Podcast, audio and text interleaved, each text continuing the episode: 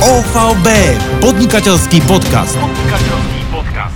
Vítajte počase pri počúvaní OVB podnikateľského podcastu o budovaní týmu v štrukturálnej firme, o cieľoch, hodnotách a vlastne o všeličom inom sa budem dnes rozprávať s krajským riaditeľom Otom Kožuchom. Oto, ahoj. Ahoj, dobrý deň všetkým. No a kdekoľvek nás počúvate, či v aute alebo doma pri varení, to je úplne jedno. My si setkame v štúdiu, je nám dobré. Dali sme si kávičku, dokonca aj nejaké čerešne nám tu priniesli e, naše dievčatá. Takže sme v dobrej náladičke a ja teda e, som sa rozhodol, že e, dnešný ten podcast nebude len o tom, že si nejakú tému, subtému zvolíme, ako to bolo pri tých ostatných podcastoch, ale ja si tak ťa preklepnem aj z hľadiska takého tvojho CVčka, pretože ty máš veľmi taký zaujímavý príbeh, že ako si k tomu celému vlastne prišiel, že si tam, kde si a sa mi to strašne páči. Ale na úplný úvod ešte z celých citátov a príprav sa mi najviac páči toto. A to, toto je normálne, že Pythagorová veta úspechu. Chcem chodiť na hryby vtedy, keď rastú, nie vtedy, keď mi dovolí zamestnávateľ. To je akože pre mňa, že tak, tak toto je že zmysel života dá sa povedať. Takže o, kým sa k tomuto dostaneme, takže ešte raz o to vitaj. A poďme pekne postupne, že odkiaľ si ty vlastne, že ako pôvodom, a ako si vyrastal, čo si študoval? No tak ja som z takej normálnej, klasickej socialistickej rodiny, kde sme mali klasický trojizbový dom, takú, takú kocku klasickú zo záhradou. Kocka, taká, taká, áno, áno. Tie, tie, tie, tie populárne. Kde tá jedna izba bola taká naozaj malička, v ktorej som ja býval a kde, som, kde sa mi tak zmestila akurát tak postel, stolík nočný a skriňa so, s pár vecami. No a v podstate som tam ani ne, ne, nemal sa kde nejak jak die, dieťa hrať. Tam v podstate som akurát došiel spať a, a zobudil som sa a, a, a proste bol som stále von vonku, hral som sa, behal som po lese. Mali sme záhradu, kde v tomto čase sme zberali eh, rybezle a robili sme rybezlové víno. Hej, na jeseň sme rilovali a no. Čiže všetky také tie eh, zručnosti, ktoré eh, v podstate dnes, že wow, že ty, ty vieš sa starať o záhradu, vtedy to bolo také, že nie, že vedel, nevedel, musel si, lebo otec ti povedal, zober si o to reel a doriluj tam ten koniec, hej? Presne tak, musel som a veľa vecí skutočne som ani nechcel robiť, ale keďže tá záhrada bola naozaj dosť veľká, tak, tak som musel pomáhať a musel som proste priložiť ruku k dielu. Ale teraz, keď bol COVID napríklad a teda musím povedať, že asi jedný z najprosperujúcejších firiem, alebo teda odvetví priemyslu boli záhradkárstva. Presne tak. Takže všetci sa asi vrátili do tých starých čias, keď, keď naozaj robili v záhradách a teraz v tomu tej uponáhlenej dobe nemali čas, tak sa k tomu znovu vrátili a teda musím povedať, že teraz žnem úrodu, hrášiky, jahody, rastú mi cukine, e, reďkovky si ráno natrhám, graňajkám. Vlastne, že? Takže úplná paráda, teším sa z toho a, a proste... Ja tiež musím povedať veľkým oblúkom, že keď som mal nejakých 18 rokov, tak som si úplne prisahal vnútri, keď mal otec Vieš, mal som vodičák a tešil som sa, že môžem ísť čem s chalanmi na diskotéku na Škodovke stovke, ale nie, ja som musel do beda voziť vodu uh, z hrona v takých bandaskách na záhradu, lebo bol taký suchý rok a proste som hovoril, v živote nebude mať záhradu a teraz, e, jak nás to dobehlo, že vlastne ten najväčší labuš je to, že vrtať sa vo vlastnej záhrade? Skutočne a pozorovať tie rastlinky, ako sa každý deň zväčšujú, zväčšujú, zväčšujú a proste Počuva, potom ja tam príde fotím, úroda, ja fantázia. si fotím normálne do telefónu, mám akože keby si mi akože hekol telefón, tak tam mám, že deti a mám tam ra- rastlinky zo záhrady, že kviatky a nejaké presne cukina, oh, už kvítne, už, a už sú tam dve, presne, a musím odfotiť. Tak. Takže takéto, že e, záhoradské dieťa uh, so všetkým, aké ste mali auto? Prepač, že sa pýtam. No tak ako zase taká klasika, Žigulika. O, tak počkaj, tak Žigulika už nemal hoci, toto bolo už niečo, akože mať ma Žiguláka. Uh, mama, otec, uh, čo, čo ste boli, povedz mi, také nejaké že povolania, že čo robili? Uh, mama bola učiteľka a uh-huh. otec bol vedecký pracovník.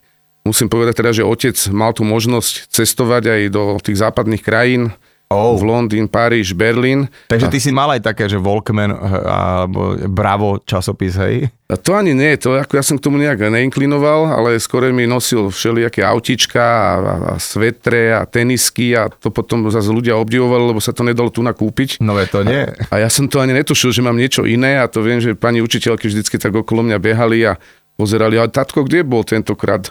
Paríž, a kam pôjde na budúce? Do Londýna, o, to, to je, to je, tak ma tak Hičkali si ma Ja som to. takéhoto človeka iba jedného poznal za svoje detstvo, proste normálne, čo tiež takto otec chodil na montáže, vieš, e, jak sa chodilo niečo tam budovať nejaké fabriky do zahraničia, tak tam chodili títo slovenskí robotníci alebo také odborníci. No a presne, on takto, keď niečo doniesol, tak sme úplne, že jazyky von, veľké oči otvorené. Takže ty si sa ta, tak trošku takto už mal, hej? Tak e, mi to tak dávalo inšpiráciu potom do ďalšieho života, aj potom, dá, dá sa povedať, že až doteraz, lebo tým, že som vedel, že také niečo existuje, že to je proste iné, tak som to chcel vidieť. Chcel mm-hmm. som to mhm. zažiť a potom ma to inšpirovalo naozaj k cestovaniu po svete a bol som zvedavý a teda musím povedať, že naozaj som možno vo, v 80 krajinách na 5 kontinentoch. Viem o tebe, že máš nacestované, k tomu sa dostaneme, ale teraz poďme ešte možno na tie tvoje štúdie, lebo teda si odborník vo finančnej sfére, ale zrovna si to neštudoval. Čo si študoval? Ja som študoval prírodné vedy, ano. špecializáciu e, parazitológia a konkrétne druh komáre. Ty si odborník cez komáre? Cez komáre. Je, tak počkaj, tak hneď ako skončíme tento podcast, si, si ťa beriem na devín, lebo tam by sme potrebovali jedného takého frajera cez komáre, musím ti povedať. A používa vôbec akože tie vedomosti, ktoré si nabral v rámci tej školy, akože bolo ti to niekedy na niečo? Tak e, popravde, tam tá, tá príroda a vôbec tá, tie rôzne formy života, tak ono to v človeku zostane. Akože to štúdium a to vzdelanie, genetika, napríklad aj teraz ten COVID, tí virológovia o čom rozprávali, tak pre mňa to bol taký návrat do tých študentských čias. V konečnom dôsledku môj otec bol virológ uh-huh. a konkrétne tento, tento typ vírusu patrí medzi hantavírusy, ktoré otec, na ktorých otec pracoval na vedeckej práci. Hej, a ja tým pádom, že som robil s komármi, to sú takisto prenášači rôznych vírusov, takže ja, mne to bolo celé blízke. A musím povedať, že akože s radosťou som proste túto problematiku, znovu som ju študoval teraz vo voľnom čase. A... Ja som študoval, predstav si, klimatizácie, vykurovanie. a tiež to presne, keď sme stavali dom, zrazu normálne sa mi tak ako taký otvoril taký folder v hlave, že jej, vlastne ja viem, o čom rozprávajú a teraz ma tu len tak neobabrú nejakými kecami, že proste som im do toho vstupoval, takže ty keď si videl nejaký ten krízový štáb, tak si, že chlapci, chlapci, kľud, lebo to je inak, hej, lebo si vedel, že čo sa ti... Dobre, ale väčšinou, a podľa mňa to, sa, to bol aj tvoj prípad, lebo to tak býva pri ľuďoch, ktorí síce študujú niečo iné ako robia, a ani nie samotné štúdium, ale to prostredie, v ktorom sa nachádzaš a tých pár rokov, že si zrazu v takom živote že už nemusíš si upratovať tú svoju detskú izbu a tak ďalej a tak ďalej. Už si slobodný v podstate človek, môžeš si teoreticky robiť, čo chceš a práve táto možnosť e, toho slobodného rozhodovania veľakrát ukáže, že kto na čo má, kto na čo nemá. Že e, v tomto smere bolo to štúdium pre teba potrebné alebo nejaké podstatné? Tak toto, toto si skutočne trafil. Naozaj ako tá sloboda toho vedeckého pracovníka alebo toho biológa, výskumníka, vynálezcu, dá sa povedať, tak tá je strašne potrebná a tu som vždycky cítil, že, že proste toto je prvok, ktorý ja potrebujem do života. A preto možno som naozaj, keď tá možnosť došla robiť nejaké slobodné podnikanie, samozrejme to je veľmi široký pojem a hlavne v tých začiatkoch to, to som vôbec nevedel zvážiť, čo to, čo to vlastne všetko znamená, ale tá intuícia, ten pocit, že som tu cítil tú slobodu, ktorú som mal vlastne kedysi danú do vienku tým štúdiom alebo možno tým otcom, ktorý ako vedecký pracovník pracovnej dobe chodil na dubáky. A to sa mi strašne páčilo, že vlastne išli nazberať nejaké, eh, nejaké komáre, kliešte do lesa a popri tom nazberali dubáky, tak to proste to ma, to ma priťahovalo, že takúto by som chcel mať prácu, že Nemôžeš asi chodiť do fabriky a cvakať hodiny, áno, neviem, že od áno, do, že, to, že to, to si proti tomu úplne zaočkovaný, hej? To som, to som zažil možno chvíľu, možno nejaký rok, čo som sa nedostal najprv na vysokú školu, takže chvíľku som musel pracovať a takéto stávanie ranné, vzhľadom tomu, že aj pre, v predtéme sme sa bavili o tom, že sme vlastne sovy, alebo ja som sova, tak to ma, to ma strašne vyrušovalo keď som prišiel domov, najedol som sa z práce a zaspal som a zobudil som sa zase niekde o, o pol noci a potom do druhej som ne, nemohol zaspať, tak som si uvedomoval, že akože toto není môj štýl, že proste chodiť od pondelka do piatka niekde, hej, a do 65 že proste ja, to by ma zabilo veľmi mm-hmm. rýchle, to by som ani nedožil to 65 že ja proste musím robiť naozaj úplne niečo iné a potrebujem mať tú slobodu. A samozrejme s tou slobodou musím byť aj zodpovedný, lebo to zase slobodu som si želal, ale že by som bol jak mladý chlapec úplne zodpovedný a disciplinovaný, tak to som vtedy nemal v sebe. Dobre, ale teda, teda už mal si tam niekde uh, narysované v hlave, že dobre, takže vieš, čo chceš a asi aj zhruba vieš, čo nechceš, akurát si ešte nevedel, že čo to bude, hej, že... A kedy prišiel taký nejaký zásadný zlom, že si si povedal, že tak teraz je možno tá príležitosť, alebo ten moment, kedy treba trošku ubrať z toho žurovania a z takéhoto nejakého úplne slobodného študentského života, kedy v podstate neriešiš nič a že tu by som už mohol možno aj využiť také tie, tú svoju prirodzenú vlastnosť, lebo na to som bol veľmi upozornený, že ty si človek cez kontakty, že máš milión kontaktov na milión ľudí a že s tým vieš dobre narábať s touto databázou, že kedy si si uvedomil, že toto by sa ti zišlo možno aj v povolaní, ktoré teraz robíš a vôbec ako to celé začalo? Tak ako ten e, život plynul a, a z prváka sa, som sa stal druhákom, tretiakom a už v tom štvrtom ročníku, keď som na internáte družbe pozerával z okna, na nástupište električiek a aký tam bol pretlak od tej pol 8 o 8, keď ja som iba nakúkol a ešte som sa vrátil naspäť do postele, tak si hovorím, tak toto ma čaká, toto ťa chalan čaká, niečo musíš vymyslieť, ako toto není, toto není dobré.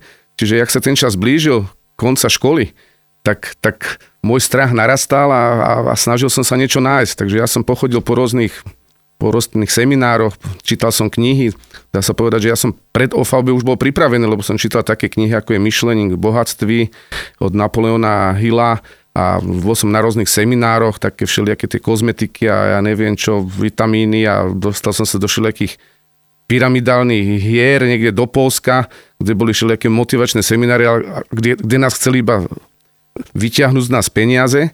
To sa mi samozrejme nepáčilo, to som hneď vždycky tak nejak odstúpil od toho, ale cítil som, že niekde niečo, niečo také voľné, slobodné, tvorivé, hej, kde by som ja mohol byť sám sebou a, a prišlo OVB. Uh-huh. Prišiel prvý seminár OVB a hneď som zacítil a vycítil som, toto by mohlo byť pre mňa. Bol som síce biológ, ale vedel som si to predstaviť. Proste tá moja bláznivá fantázia mi umožnila si predstaviť všetko to, čo teda musím naozaj povedať, že tie obrázky, ktoré som si prvé nakreslil, tak tie som potom časom aj zrealizoval a naozaj ten život, ktorý som si vysníval, tak som ho potom naozaj aj žil, aj žijem. A čo bolo také zásadné eh, v rámci toho OFAB, že to ťa oslovilo, že zrovna ti vtedy takže brnklo a zasvietilo ti v hlave nejaká žiarovka, že pozor, pozor, možno toto by mohlo byť ono, že, že ja neviem, že nejaká veta, dve, lebo presne ako sme sa bavili, ja ti poviem pravdu, že keď som si prečítal to, čo si napísal, že chceš chodiť na hryby vtedy, keď rastú, nie vtedy, keď ťa eh, niekto na ne pustí, to je to je podľa dokonalá definícia takého tej slobody uh, v rámci nejakého povolania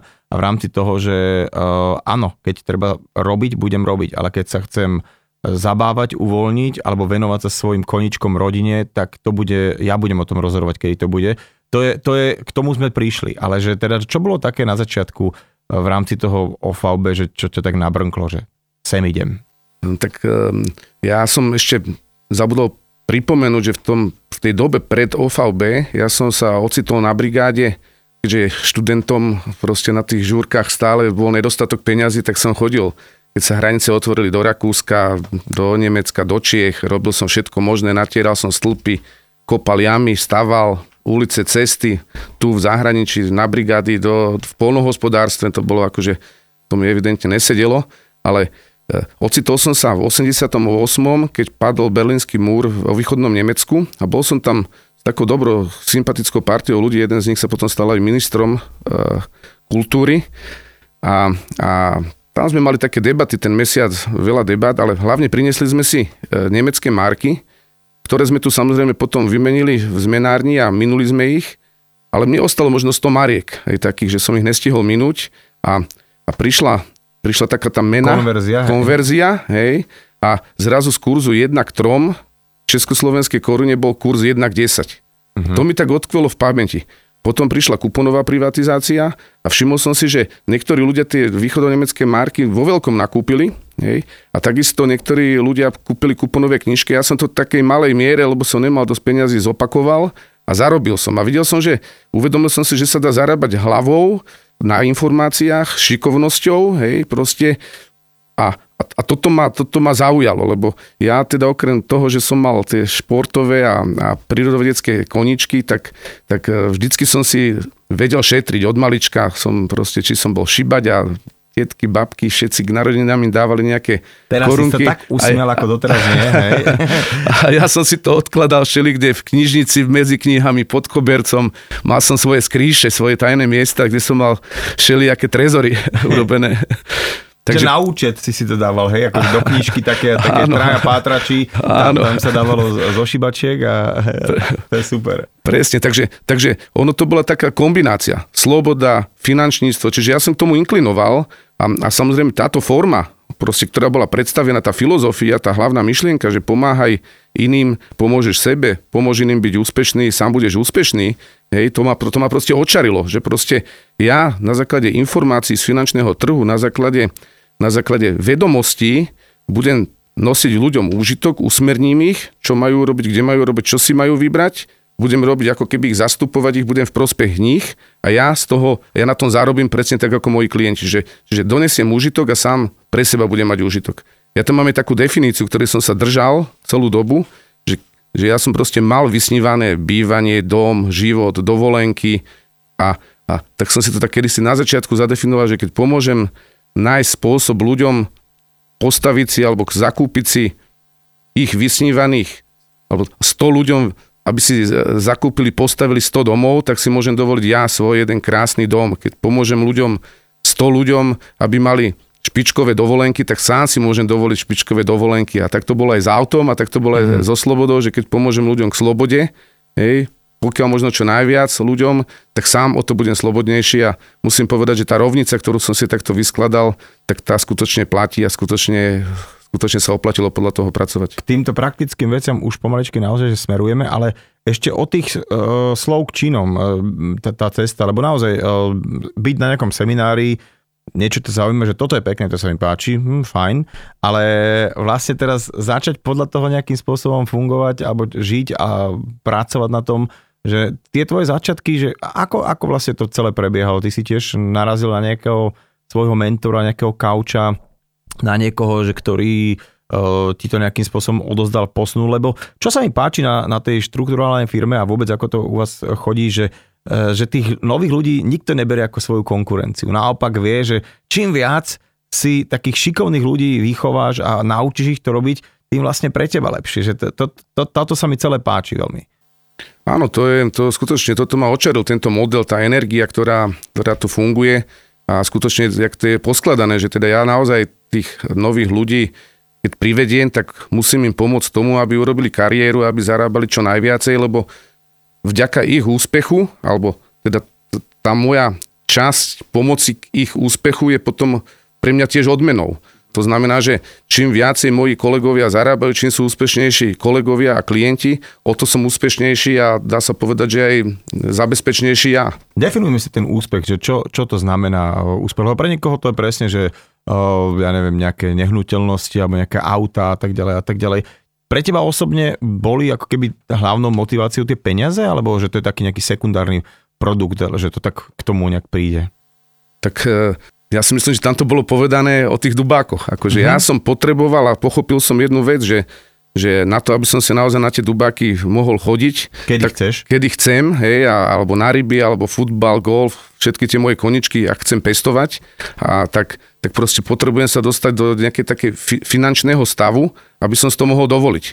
Aby som si naozaj mohol urobiť dva týždne, mesiac, voľno, vybrať sa na Floridu, pocestovať, Karibik a tak ďalej. Čiže aby som tie koničky mohol pestovať, tak som potreboval vytvoriť si isté finančné toky, ktoré by neboli závislé na mojej fyzickej prítomnosti, na nejakej mojej fyzickej práci.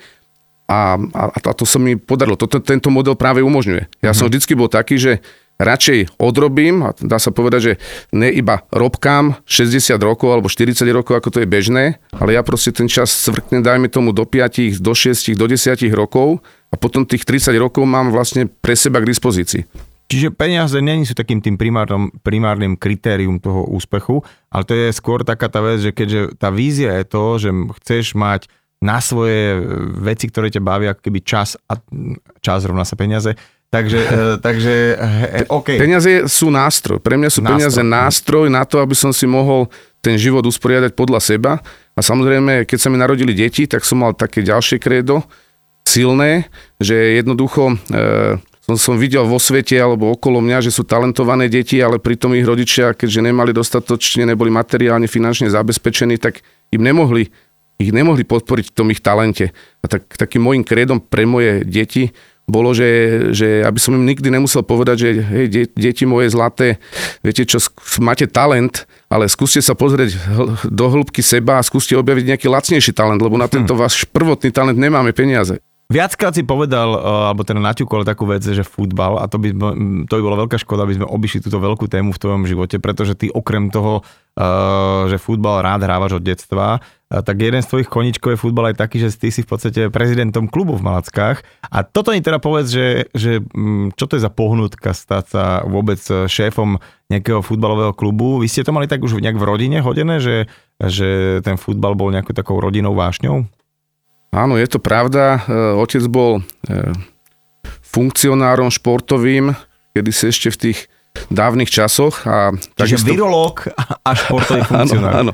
A on ma od nejakých 3-4 rokov vodil na zápasy v Malackách, no a tak mňa unášala samozrejme tá atmosféra, tá energia, proste ten úspech tých futbalistov, keď skončili a potom proste tí fanúšikovia išli napievať, tí futbalisti tam došli a ich tlapkali po pleci a vypýtať, tak takí hrdinovia, to boli jak, uh-huh. akí gladiátori dnešnej doby a, a to sa mi strašne páčilo, všetci ich poznali a navyše tiež tam bola tá sloboda, lebo všetci boli síce zamestnaní v zts ale v podstate ráno mali tréning, večer mali tréning a tam chodili akurát ako, ako formálne a, a dostávali výplatu za to. Uh-huh. Čiže mali svoj koníček a ešte boli za to platení. A to sa mi tiež páčilo. No a ja som samozrejme ten futbal hrával, lebo sa mi páčila tá hra. Bol som obrovský fanúšik, aj stále som fanúšik našich klubov. Proste prajem nám, a ne iba futbalu, všetkým športom prajem, aby naši športovci boli úspešní, aby nám okrem sebe, že robia radosť, aj nám robili radosť. Som hrdý na to Slovensko v akýchkoľvek oblastiach, keď vyhrávame a keď, keď si ukážeme, že sme talentovaní a lepší možno než iné národy.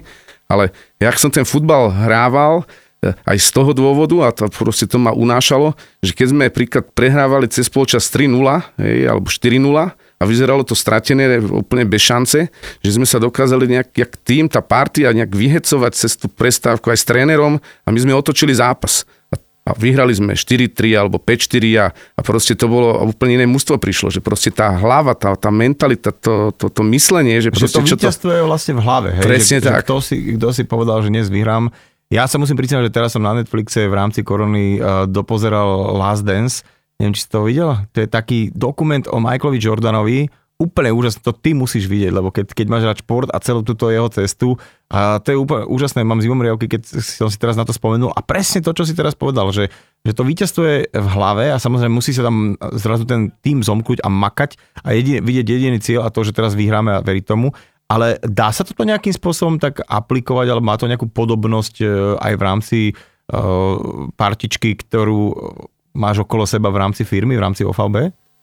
Tak ja musím povedať, že eh, v podstate ten základný tábor, tá prvá partia ľudí je z, z prírodovedeckej fakulty a dá sa povedať, že sú to veci. Geológ, eh, rybár, eh, environmentalista, botanik, čiže tá prvá partia bola prírodovedecká a, a samozrejme okrem iného sme aj športovali všetci. No a ja som potom, neskôr dá sa povedať, keď som sa stal, než som sa stal riaditeľom, tak som organizoval také rôzne turnaje medzi skupinami rôznymi v rámci OVB a dá sa povedať, že dal som dohromady taký ten manšaft, výťazný tím na futbale, aj s futbalistov, tých futbalistov som tiež zavolal potom do OVB, tiež sú tu. A chodili sme a volali nás na turnaje do Českej republiky, po Slovensku a my sme vyhrávali, my sme možno 3 roky neprehrali a vybudovali sme si taký, taký, takú tú vieru predsvedčenie. Vybudovali sme si sebavedomie, že sme, že sme výťazný tým a my za žiadnych okolností, aj keď, sme, aj keď nám potom tí najlepší hráči koľkrát chýbali, tak sme si nastavili tú taktiku a taká tá súdržnosť, pevnosť toho týmu nedovolila, aby sme prehrali. My sme možno za 5 rokov prehrali jeden zápas, čo mm-hmm. si pamätám. A to presne, e, teda tá aplikácia na ten biznis je to o tom, že, že tak, ako sa dá vyhecovať, vymotivovať do nejakého presne v polčase, že 0-3 čo, čo, čo to bolo, jak nám toto ušlo, čo sa stalo, kde, kde bola diera v obrane, alebo čo, že chlapci, toto musíme otočiť a basta, že toto funguje aj v rámci nejakých modelov alebo v rámci nejakého fungovania na trhu finančnom, že dajme tomu, že prvých pár mesiacov, že nejak nejde karta, ako keby neboli klienti alebo čosi a zrazu si poviete a otočíte to? Presne tak to funguje. Jednoducho tá energia, tá emócia je aj v tomto OVB týme A skutočne, nejedenkrát sa nám stalo, aj mne samotnému sa stalo, že som vo VB prehrával 0-3 a možno aj 0-5 a musel som to otočiť.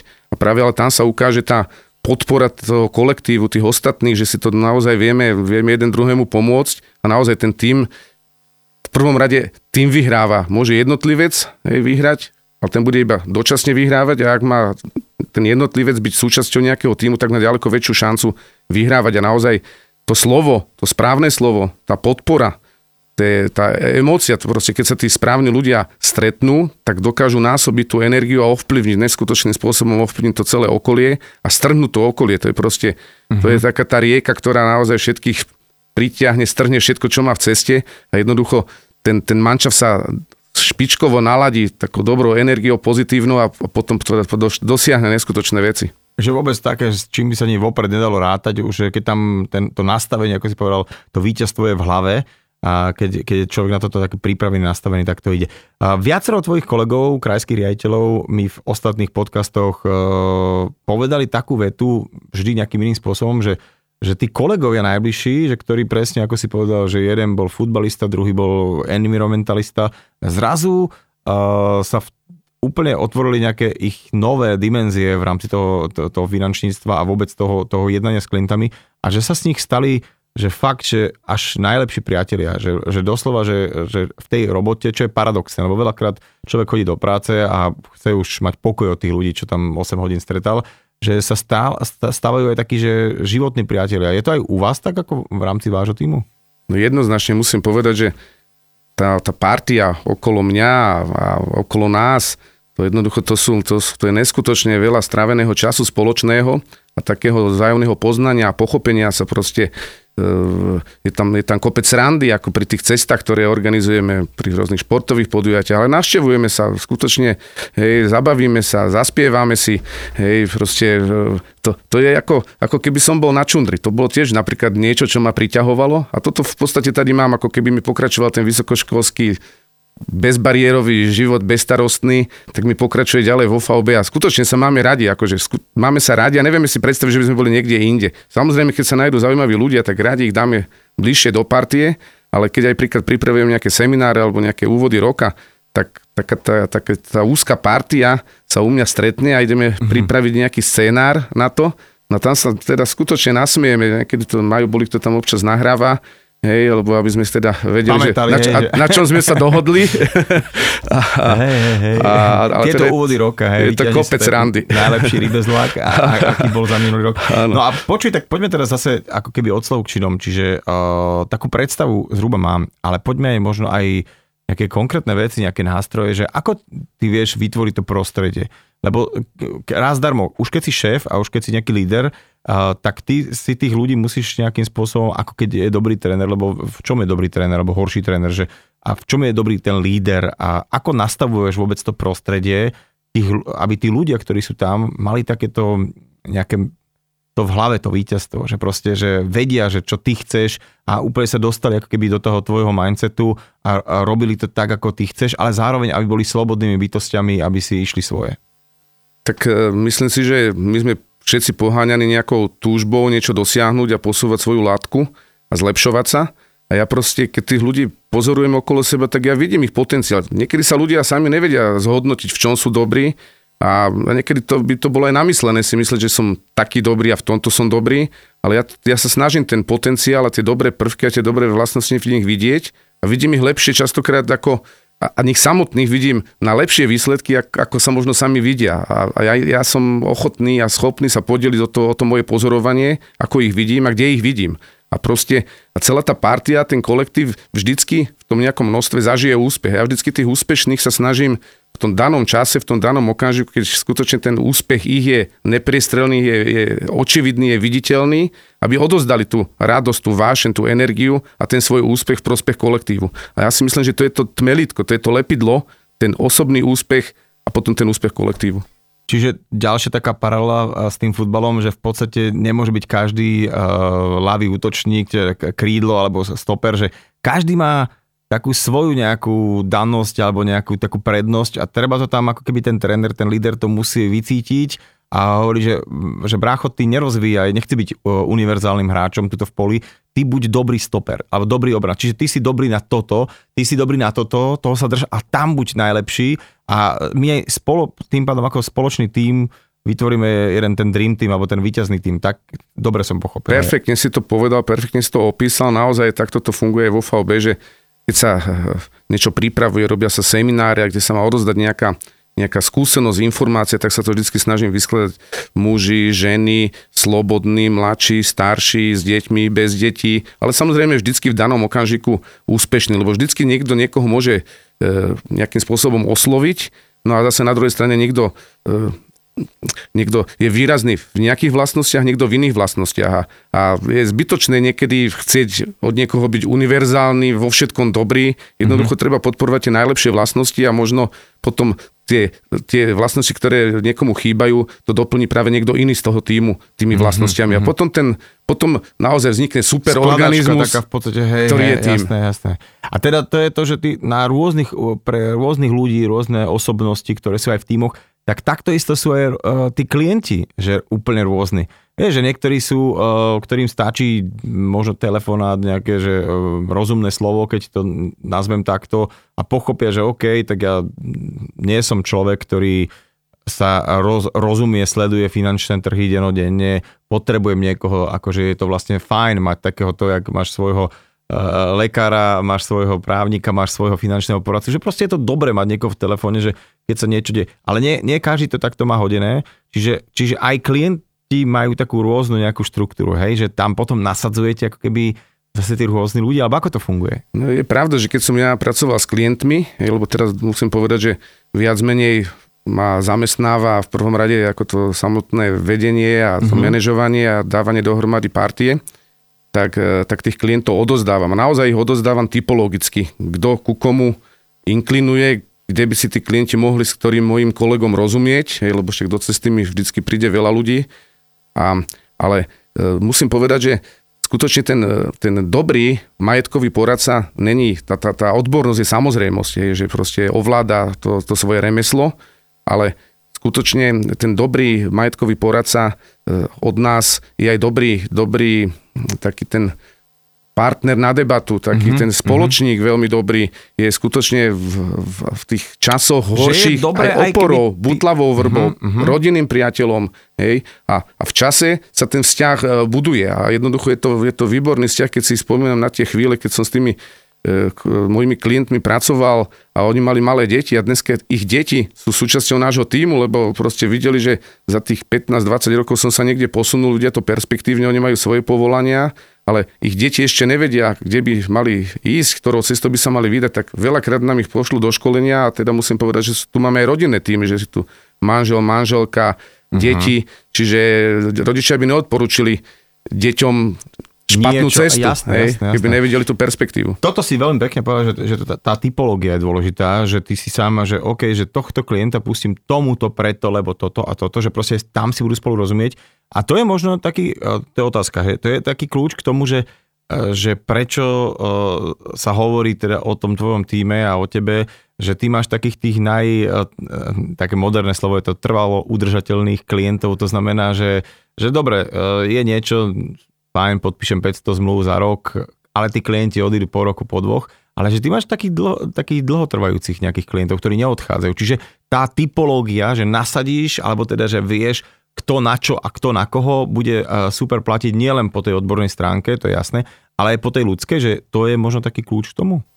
Tak uh ja skutočne, keď som niečo robil a myslím si, že aj takú partiu mám vyskladanú, tí kolegovia naozaj majú radosť z toho, že ten klient si naplní aj vďaka našim službám tie svoje sny, zrealizuje si, že nás zavolajú na kolaudáciu domu, bytu, prevezú nás na novom aute, ukážu nám fotky z dovoleniek ako a berú ja sa... to, že teda vy ste toho súčasťou. Áno, že to, aha, a ja to, sa, to je proste to je pridaná hodnota, tá radosť, tá emócia, uh-huh. tie mhm. endorfíny, ktoré človek z toho má, odchádza natešený. A samozrejme, tam na začiatku, keď ten klient prichádza, sú isté bariéry, podozrenia, obavy, je to dobre, není to dobre, aký je, však sú rôzne prípady, kde, kde sa to viezlo na inú cestu.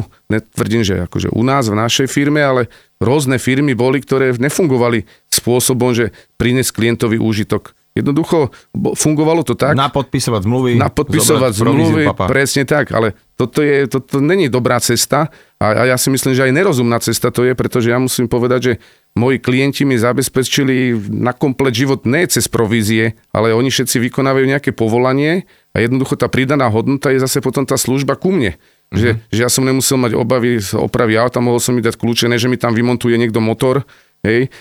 Mohol som ísť lekárovi, nemusel som stať v rade, mohol som ísť na úrad, hej, o to, ty to tady choď týmito vedľašími dverami, čap, čap, čap, hej. Čiže ušetrili mi, ušetrili mi kvanta, kvanta času, ušetrili Ale mi energie. Ale hej, hej, to je, to je vlastne, a tie vzťahy. Vzťahy, vzťahy. Sú, že, sú kľúčové. Že Áno, no. Vôbec to nie je, že, že to tak, že o tých peniazoch uh, fakt naozaj viacero tvojich kolegov toto isté povedal, že na konci dňa a tie peniaze nejak sa už tam kotia samé, že, to je, že, že, ten, že tie vzťahy, ktoré si vybuduje človek a nedá sa to, neexistuje žiadna skrátka na to, že proste jednoducho tá poctivosť uh, tam musí byť, že musíš to brať vážne, musíš to brať ako každého toho človeka, že to je tvoj parťák, na druhej strane tvoj partner a že keď to sa berie vážne, tak to príde. Ja mám skutočne ako toto, toto moje povolanie bolo skutočne špičkový výber, pretože ja sa každý deň teším, ja som nemusel meniť telefónne číslo na mobile, ja nemusím chodiť nikde po kanáloch, ja keď idem po meste, stretávam takých ľudí, onakých ľudí, či už sú to klienti, alebo boli ľudia u mňa na školení, mnohokrát mi, teraz mi asi po 5, po 6 rokoch jedna kolegyňa, ktorá so mnou tu na, prežila možno 10 rokov podnikania, ale vydala sa inou cestou, jej proste nedokázala sa posunúť. A tak mi napísala mail, a tam mi ďakovala, že sa jej zdalo, že, že mi málo poďakovala, alebo že tak narýchlo odišla a teraz mi poďakovala v tom maili za všetko a že teda aj v to povolanie iné, ktoré dneska má, kde je, je skutočne veľmi šťastná, je, že tak veľa vecí si spomína práve z tých seminárov, prednášok, z toho, ako som ja vystupoval, ako som konal, čo som rozprával. Používa to a pomáha jej to v jej povolania. Mm. Mnohým iným ľuďom to pomohlo v ich kariérach, že boli niekde radoví pracovníci, dneska sú manažeri alebo riaditeľia, že sa tu niečo naučili. Takže nemusí to byť za každú cenu, že všetci musia byť vo falbe a zostať vo falbe a celý život vo falbe. Mm-hmm, že pre niekoho to môže byť nejaká časť cesty, nejaká Časť životná. cesty a ja im všetkým Či... ľuďom prajem, aby kdekoľvek super. sú a samozrejme oni nám to potom spätne vracajú. Posielajú nám klientov, posielajú nám spolupracovníkov. Jednoducho, keď tvoríme také prostredie, ktoré je pozitívne a prajné pre naše okolie, tak ono sa nám to vždy vráti. Zapísal som si takú poznámku kvantita versus kvalita, že ako tieto dve veci alebo tieto veličiny majú so sebou nejaký súvis, lebo zase samozrejme kvantitu treba, akože ak v tom zmysle, že pokiaľ tam nie je veľa tých klientov a nie je tých veľa zmluv a veľa, veľa tých vzťahov, tak akože tam sa veľakrát meria úspech práve tým počtom, ale bavili sme sa presne o tom, že možno tá, tá udržateľnosť alebo tie, tie kvalitné uh, vzťahy sú možno, že niekedy uh, dôležitejšie. Ako tieto dve veličiny súvisia vo vašom biznise? Tak ľudia sme rôzni. Či sme, uh, či sme tými majetkovými poradcami, alebo či sme, či sme klienti. Tak ne všetci majú jednoznačný čistý úmysel a charakter. A, a keď robím vo veľkom množstve, tak mám možnosť si potom robiť výber. Či výber v klientoch, či výber v spolupracovníkoch keď to budem robiť po troškách, tak aj tak dospiem k nejakému stavu, akorát mi to bude dlhšie trvať. Keď to urobím čo najrýchlejšie, v čo najväčšom množstve, no tak o to rýchlejšie dospiem do takého stavu rovnováhy tímovej aj klientskej a môžem si naozaj vybrať tých ľudí, ktorí mi pasujú, s ktorými si, si rozumiem, s ktorými sa cítim dobre. Lebo musím povedať, že aj klienti, ne všetci boli úplne féroví a OK a fungovali tak, ako by fungovať mali. Uh-huh, uh-huh. Čiže tá kva- kvantita je dôležitá. Je jednoznačne, jednoznačne. dôležitá. OK, a tá, z tej potom vlastne vieš povyberať tie kvalitné presne, veci, akože, presne. že bez tej nejakého toho množstva sa to asi ani nedá. Presne tak. Uh-huh. Poďme sa vrátiť ešte k tej téme úspechu, lebo to, čo pre teba ako človeka to znamená aj pre tvoju rodinu, to sme si už povedali. Sa mi tam strašne páčila tá definícia s tými hríbami. Ale uh, povedz mi, dá sa to tak nejakým spôsobom, že už sa len tak viesť na, to, na tej vlne úspechu, alebo sa to stále treba snažiť nejakým spôsobom posúvať. Vzhľadom k tomu, že som do 30 neletel na lietadle, neplával na mori, na lodi, že som vodičák robil až nejakej 28 a moje prvé auto bola Škodovka 120, na ktorú som musel na každej bratislavskej križovatke ovzdušňovať v obleku, lebo sa mi prehrieval motor, že som nemal žiadne nejaké finančné úspory, rezervy, že som prakticky musel dokázať prežiť z toho, čo, čo zarobím, bez bez akéhokoľvek krytia chrbta, že mi niekto pomôže, tak musím povedať, že podarilo sa mi niekde napredovať, niekde posunúť. Vytlačil som zo seba maximum, naučil som sa v tých ťažkých chvíľach na seba spolahnúť a myslím si, že práve toto bola tá inšpirácia pre ľudí okolo mňa, ktorí boli veľmi podobní študenti na vysokej škole ako ja, v roztrhaných riflách a ktorí naozaj tiež žili z mesiaca na mesiac. Možno niektorým rodičia trochu pomohli, nie až tak nejemne nechali si to, dá sa povedať, viesť a, a za to som im inak veľmi vďačný. A ten môj príklad naozaj v tej prvej fáze inšpiroval takýchto ľudí, ktorí boli okolo mňa a podobali sa viacej menej mne. No a potom v tej ďalšej fáze, keď som už nejak postupoval a ten úspech bol očividnejší a viditeľnejší a stále výraznejší, tak potom neskôr už potom som dokázal oslovať aj ďalších ľudí. Bez toho, aby som ich priamo oslovoval, tak oni si ma všímali, neskôr sa mi priznali, že videli, že chodím bez auta, električkami, taxíkmi, peši po malackách s nejakou, nejakou divnou kabelou, v obleku, v kravate, si mysleli, že idem niekde na pohreb, alebo na, na svadbu, alebo že aký sviatok je. Potom neskôr sa dozvedeli, že robím nejaký biznis. A časom, keď videli, že kúpil som si jedno auto, druhé auto, že zrazu po rokoch, keď so mnou rozprávali, inak rozprávam, tak som ich zaujal a chceli robiť ten istý biznis, alebo chceli urobiť zo seba, zažiť ten istý pokrok, ako videli na mne ten pokrok. No a dá sa povedať, že takto som postupne priťahoval k sebe viacej a viacej ľudí a samozrejme tým, že ten výsledok môj alebo ten úspech samotný sa zväčšoval a bol viditeľnejší a viditeľnejší, tak sa prikláňal ku mne viac a viac ľudí, dokázal som oslovať viac a viac ľudí aj, aj cez prostredníctvom tých mojich kolegov, lebo aj oni sa stali časom úspešnými. A takto vlastne vznikla ako si taký ten princíp snehovej gule, kde sa to všetko jedno s druhým namotávalo, až vzniklo niečo naozaj pekné, zaujímavé, ktoré dneska funguje 25 rokov. A dá sa povedať, že tí moji kolegovia spoločne so mnou prispeli k tvorbe nejakého modelu, biznis modelu v rámci OFAB, ktorý je dneska aj úspešný a myslím si, že aj úspešný bude dlhodobo. Vrátim sa k tomu, čo si teraz povedal na začiatku, že bol si taký chalan e, z toho záhoria do 30 e, bez nejakého rozletu a bez finančných prostriedkov, ktorému sa raketovo začalo dariť.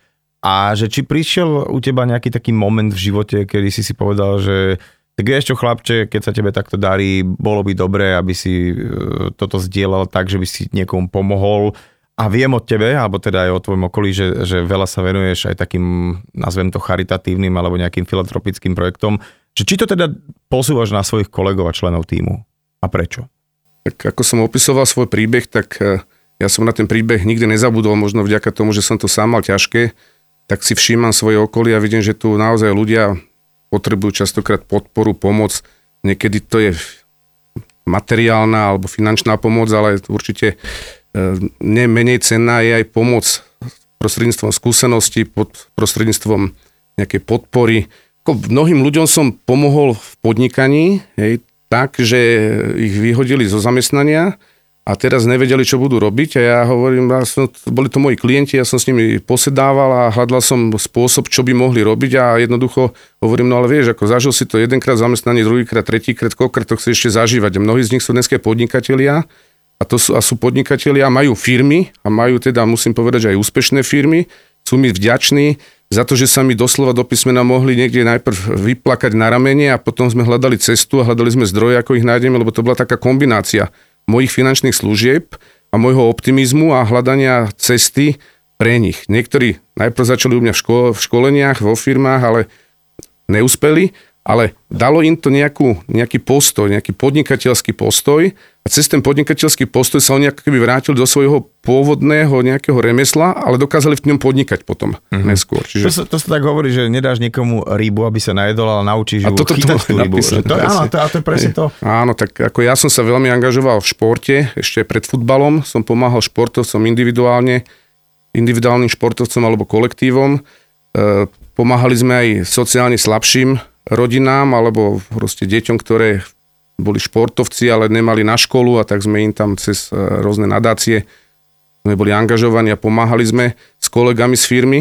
Ale samozrejme asi takouto e, hlavnou osobou, ktorá e, charitatívne pôsobí a pôsobí na školách a pôsobí v rôznych organizáciách je moja manželka Lenka, ktoré asi také najviditeľnejšie dielo je vyriešenie komplikovanej, mnoho medializovanej situácie na Družstevnej ulici v Malackách, kde uh-huh.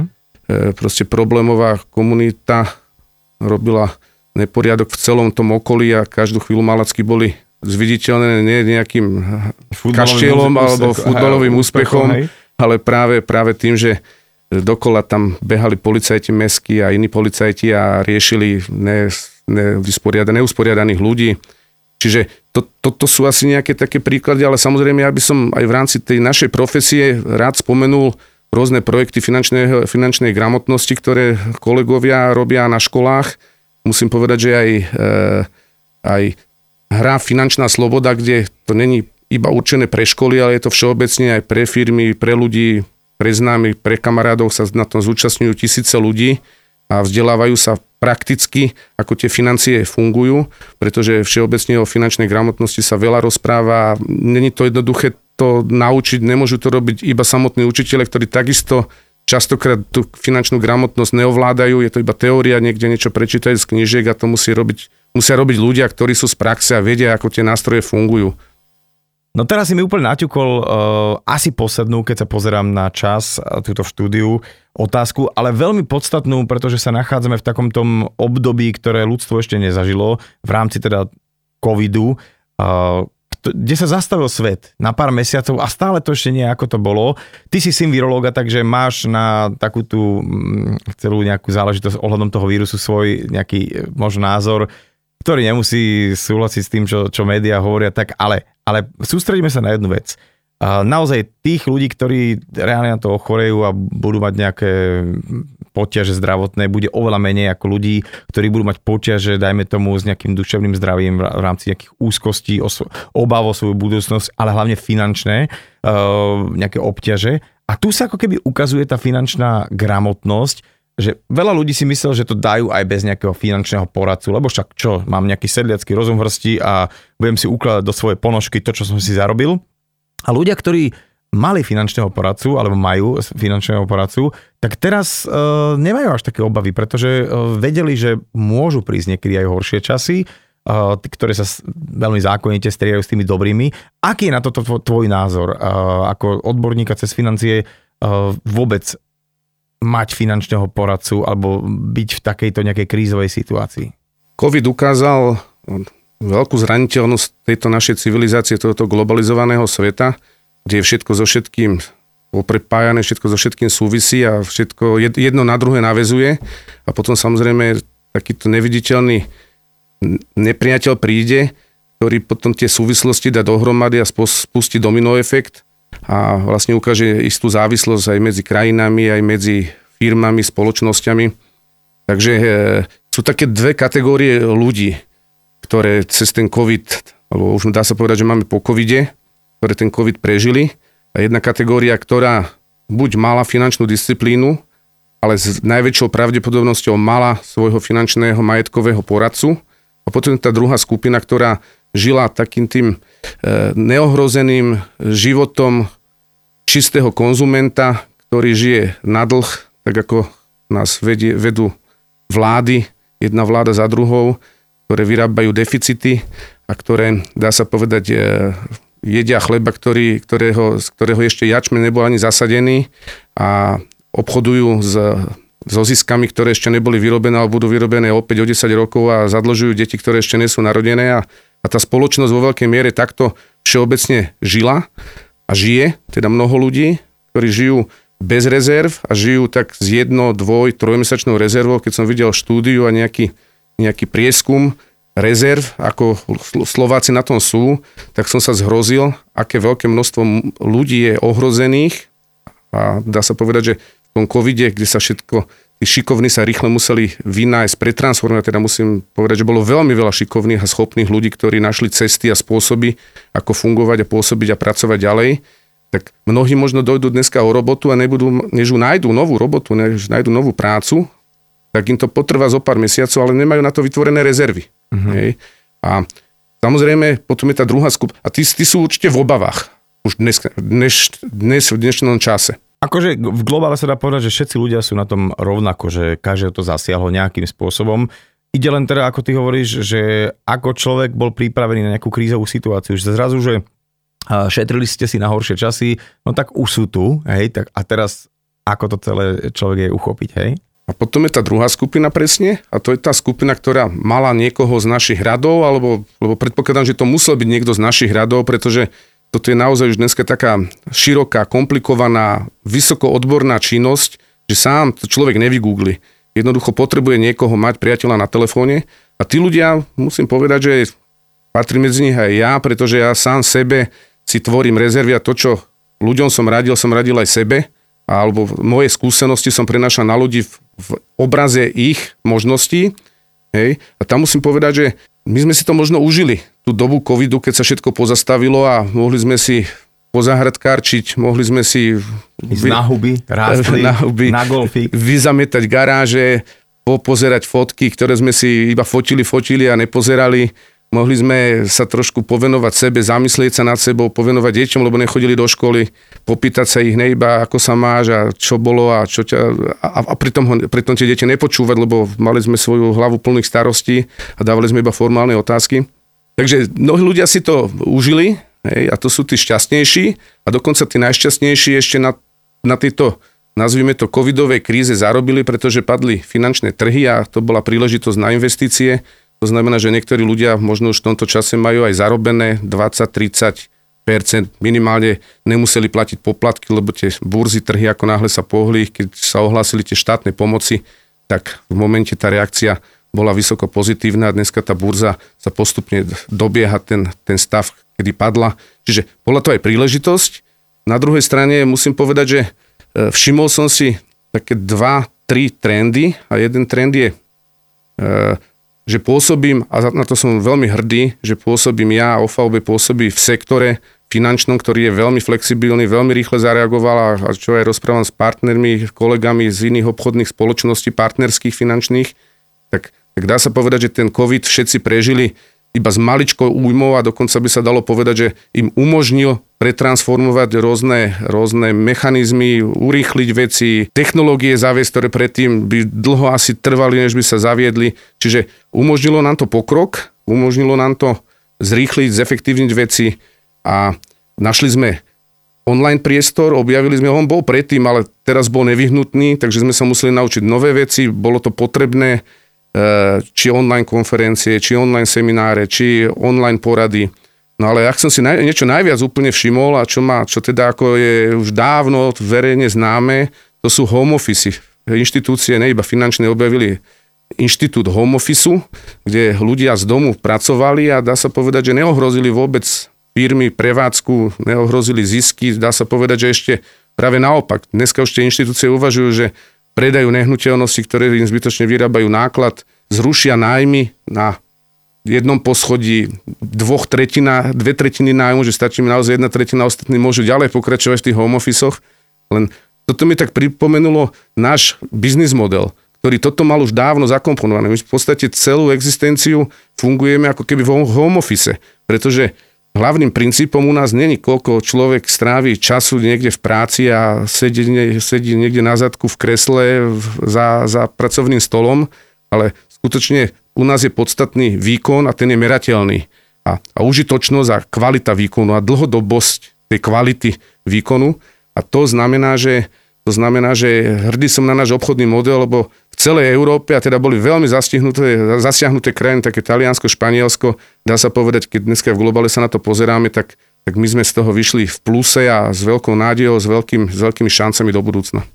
Tak sme sa vrátili veľkým oblúkom opäť k tej trvalej udržateľnosti a viac menej to sa tak celý, celý čas nieslo dnešným podcastom. Ďakujem ti ešte raz e, za tvoj čas. Ďakujem, želám krásny deň. Oto Kožuch bol môjim hosťom dnes e, v podnikateľskom podcaste OVB. OVB, podnikateľský podcast. Podnikateľský